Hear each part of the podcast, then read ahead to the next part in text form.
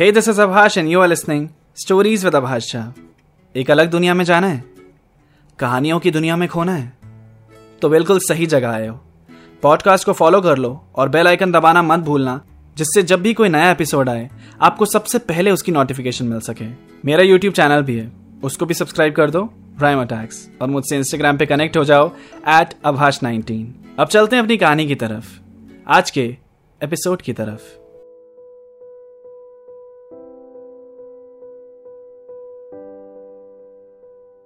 सान्या बस से उतरी। वहाँ से कैब ली और अपने घर जाने लगी, मम्मी के पास। अब वो अच्छा फील कर रही थी। उसने खिड़की के बाहर के नजारों की एक छोटी सी क्लिप अपने फ़ोन में शूट की और गीतिका को सेंड कर दी। उसके बाद एक मैसेज लिखा। थोड़ा लेट हो गया पर फाइनली पहुँच गई। तू कैसी है? फिर उसने फ़ोन लॉक करके अपनी पॉकेट में रख लिया। थोड़ी देर बाद वो अपने घर पहुँच गई। वहाँ गीतिका मम्मी की जुबा से अपने पापा की डेथ की खबर सुन के सुनसी हो गई थी। उसकी आँखों से आँसू बहे जा रहे थे और वो कुछ समझ नहीं पा रही थी कि क्या बोले, क्या करे। उसने रोते हुए अपनी मम्मी से कहा, मम्मी, दिन में तो ठीक थे ना? अचानक कैसे हो गया? तू आ जाना बेटा यहाँ। मैं मैं क्या करूँ? हाँ मम्मी, मैं आ रही हूँ। अब भी निकल रही हूँ मैं। गीतिका को रोता देख वहाँ खड़े अखिल की भी आँखें भर गई पर उसे पता नहीं था कि क्या हुआ है। गीतिका ने जब फ़ोन रखा तो अखिल को मौका मिला कि वो उससे जान सके क्या बात है। कॉल कटते ही गीतिका हड़बड़ाहट में अपना फ़ोन यूज़ करने लगी और खुद से कह रही थी टिकट टिकट बुक करनी है टिकट बुक करनी है। ये, ये फ़ोन क्यों नहीं चल रहा? जल्दी चलती हो। अखिल गीतिका को इतना रेस्टलेस पहली बार देख रहा था। वो घबरा गया और उसने गीतिका से कहा गीतिका गीतिका, बैठ जाओ आराम से पहले। बताओ क्या हुआ है? आराम से बैठ जाऊँ। आराम से बैठ जाऊँ। क्या करूँ आराम से बैठ के? अच्छा मुझे बता दो तो क्या हुआ है? लाओ फ़ोन दो। क्या कर रही हो? मैं करता हूँ। अखिल मुझे घर जाना है। मुझे अभी घर जाना है। प्लीज़ प्लीज़ अखिल मुझे मुझे घर ले चलो। प्लीज़। अखिल गीतिका के पास आया। उसके कंधे पे अपने दोनों हाथ रखे और गीतिका को सोफे पे बिठा दिया। और फिर जैसे ही अखिल ने उससे पूछा, पहले मुझे बताओ ना, क्या हुआ है?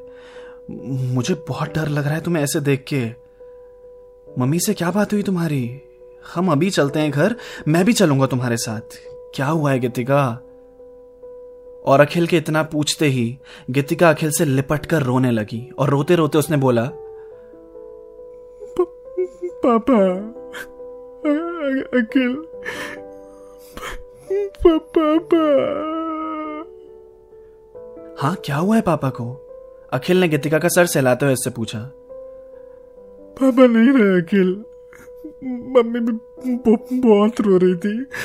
चलो ना अखिल अभी चलो घर। अखिल गीतिका की बात सुनकर चौंक गया। क्या? ऐसा कैसे? मुझे नहीं पता।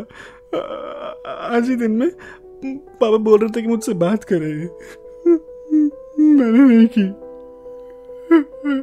अखिल ऐसा ऐसा क्यों हो गया? क्यों हो गया ऐसा? अखिल थोड़ी देर तक शांत बैठा रहा।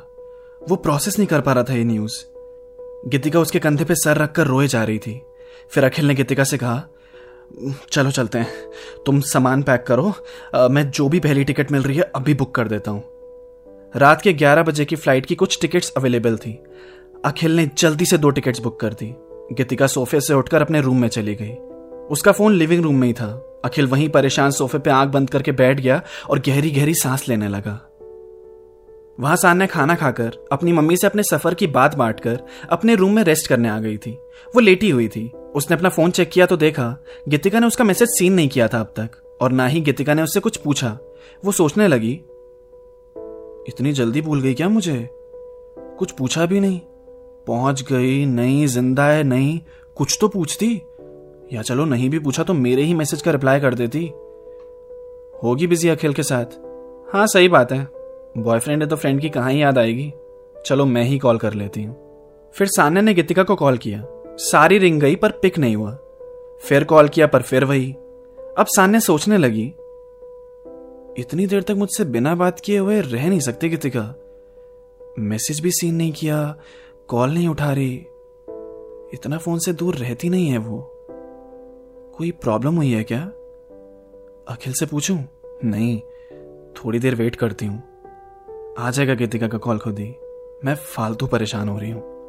फिर खुद को डिस्ट्रैक्ट करने के लिए सान्या ने यूट्यूब ओपन किया और कुछ कॉमेडी वीडियोस देखने लगी। वही देखते देखते एक घंटा निकल गया पर गीतिका का कॉल अब तक नहीं आया। फिर सान्या ने यूट्यूब क्लोज किया और गीतिका को फिर से कॉल किया और इस बार उसका कॉल पिक हुआ। सान्या ने कहा कहा थी यार तू? यही दोस्ती, यही प्यार? पूछा भी नहीं कुछ मुझसे तूने? सामने से फ़ोन पे अखिल की आवाज़ आई। उसने सान्या को जवाब दिया सान्या, मैं बोल रहा हूँ, अखिल। अखिल की आवाज़ सुनकर सान्या को उन दोनों का मोमेंट याद आया और फिर उसने खुद से कहा, नो सान्या, उस जोन में नहीं जाना। तेरी बेस्ट फ्रेंड का बॉयफ्रेंड तेरा फ्रेंड और वैसे भी तेरी डेस्टिनी तो आर नाम के लड़के के साथ लिख दी गई है। ये अच्छा तरीका है खुद को मनाने का। इतना सोचने के बाद सान्या ने अखिल से कहा, ओ, हाय अखिल कैसे हो? मैं ठीक हूँ। तुम सही से पहुँच गई ना? हाँ उसी के लिए फ़ोन किया मैंने। कैसे दोस्तों यार? एक बार पूछा भी नहीं कि मैं कैसी हूँ। कैसा जा रहा है सफ़र? और गीतिका कहाँ है? कब से फ़ोन कर रही हूँ? उठा ही नहीं रही थी। सॉरी सान्या भी गीतिका बात नहीं कर पाएगी तुमसे। क्यों? क्या हुआ? अभी थोड़ी देर पहले उसकी मम्मी का कॉल आया था। और उन्होंने बताया कि उसके पापा की डेथ हो गई है। आई डोंट नो कैसे, क्या बट अभी हम दोनों वहीं जाने के लिए निकलेंगे। ग्यारह बजे की फ़्लाइट है हमारी। गीतिका बहुत रो रही है, सान्या। इतना सुनकर सान्या शॉक हो गई। शिट ये कैसे हो गया? बेचारी गीतिका पे क्या गुजर रही होगी? वहाँ अकेली है वो। मैं भी नहीं हूँ उसके साथ। फिर उसने अखिल से बोला, अखिल गीतिका को संभालना प्लीज़ हाँ सान्या, मैं पूरा ध्यान रखूँगा उसका। अगर वो बात करने वाली हालत में आती है तो तुमसे बात कराता हूँ, ठीक है? फिर अखिल ने जब फ़ोन काटा, वो गीतिका के रूम में गया और उससे कहा, गीतिका, अब निकलते हैं, टाइम हो गया। फिर वो दोनों एयरपोर्ट के लिए निकले। अब गीतिका रो नहीं रही थी, बस शांत हो गई थी। और ऐसा लग रहा था मानो उसे होश ही ना हो दुनिया का। वहाँ सान्या बिस्तर पर लेटी हुई सोच रही थी, अभी कैसी होगी गीतिका? मैं भी क्या ही सोच रही थी, कितनी बेकार हूँ मैं। ऐसी सिचुएशन मुझे उसके साथ होना चाहिए। उसे ज़रूरत होगी मेरी। क्या करूँ मैं? क्या करूँ? अखिल और गीतिका ने फ़्लाइट बोर्ड कर ली। सब कुछ अखिल संभाल रहा था। गीतिका खोई हुई बस चले जा रही थी। फ़्लाइट में बैठने के बाद, गीतिका अखिल के कंधे पे सर रख के सो गई। अखिल भी परेशान था। लाइफ एक झटके में कैसे टर्न ले लेती है ना? एक प्रॉब्लम के बाद दूसरी बड़ी प्रॉब्लम और कब क्या, कैसे हो जाता है? अब आगे क्या होगा कुछ समझ नहीं आता। गीतिका को इस बात का पूरी ज़िंदगी मलाल रह जाएगा कि उसने अपने पापा से आखिरी बार बात नहीं की, और वो बात करना चाहते थे उससे। कुछ घंटों बाद, रात के तीन बजे, अखिल और गीतिका घर पहुँचे। गीतिका अपनी मम्मी से मिली, और भी लोग मौजूद थे वहाँ। मातम का माहौल था। मम्मी गीतिका को देखकर रोने लगी। अखिल वहीं साइड में कुर्सी पे बैठ गया। वहाँ सान्या को रात में नींद ही नहीं आई। वो इतनी थकी हुई थी फिर भी उसने अपना फ़ोन खोला और सुबह की जो उसे पहली टिकट दिखी, उसने बुक कर ली। वो गीतिका को अकेला नहीं छोड़ सकती।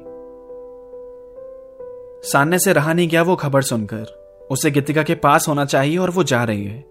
गीतिका सान्य से मिलकर कैसे रिएक्ट करेगी? आगे क्या होगा कहानी में? देखते हैं। मिलते हैं अगले हफ़्ते। तब तक जाओ और मुझे इंस्टाग्राम पे फॉलो कर लो एट अभाष नाइनटीन और यूट्यूब पे चैनल सब्सक्राइब कर दो। राइम अटैक्स गीतिका, अखिल और सान्या की ज़िंदगी में आगे क्या होता है, जानते हैं? Keep listening stories with Abhash Jha अगर आपको मेरी कहानियाँ सुनना पसंद है तो मेरे गाने भी आपको बहुत पसंद आएँगे। मेरे सॉन्ग सुनने के लिए आप स्पॉटिफाई पर सर्च कर सकते हैं। मेरा नाम अभाष झा मेरी आर्टिस्ट प्रोफ़ाइल पर टैप करके सुनो मेरे लेटेस्ट सॉन्ग्स आपको ज़रूर पसंद आएँगे।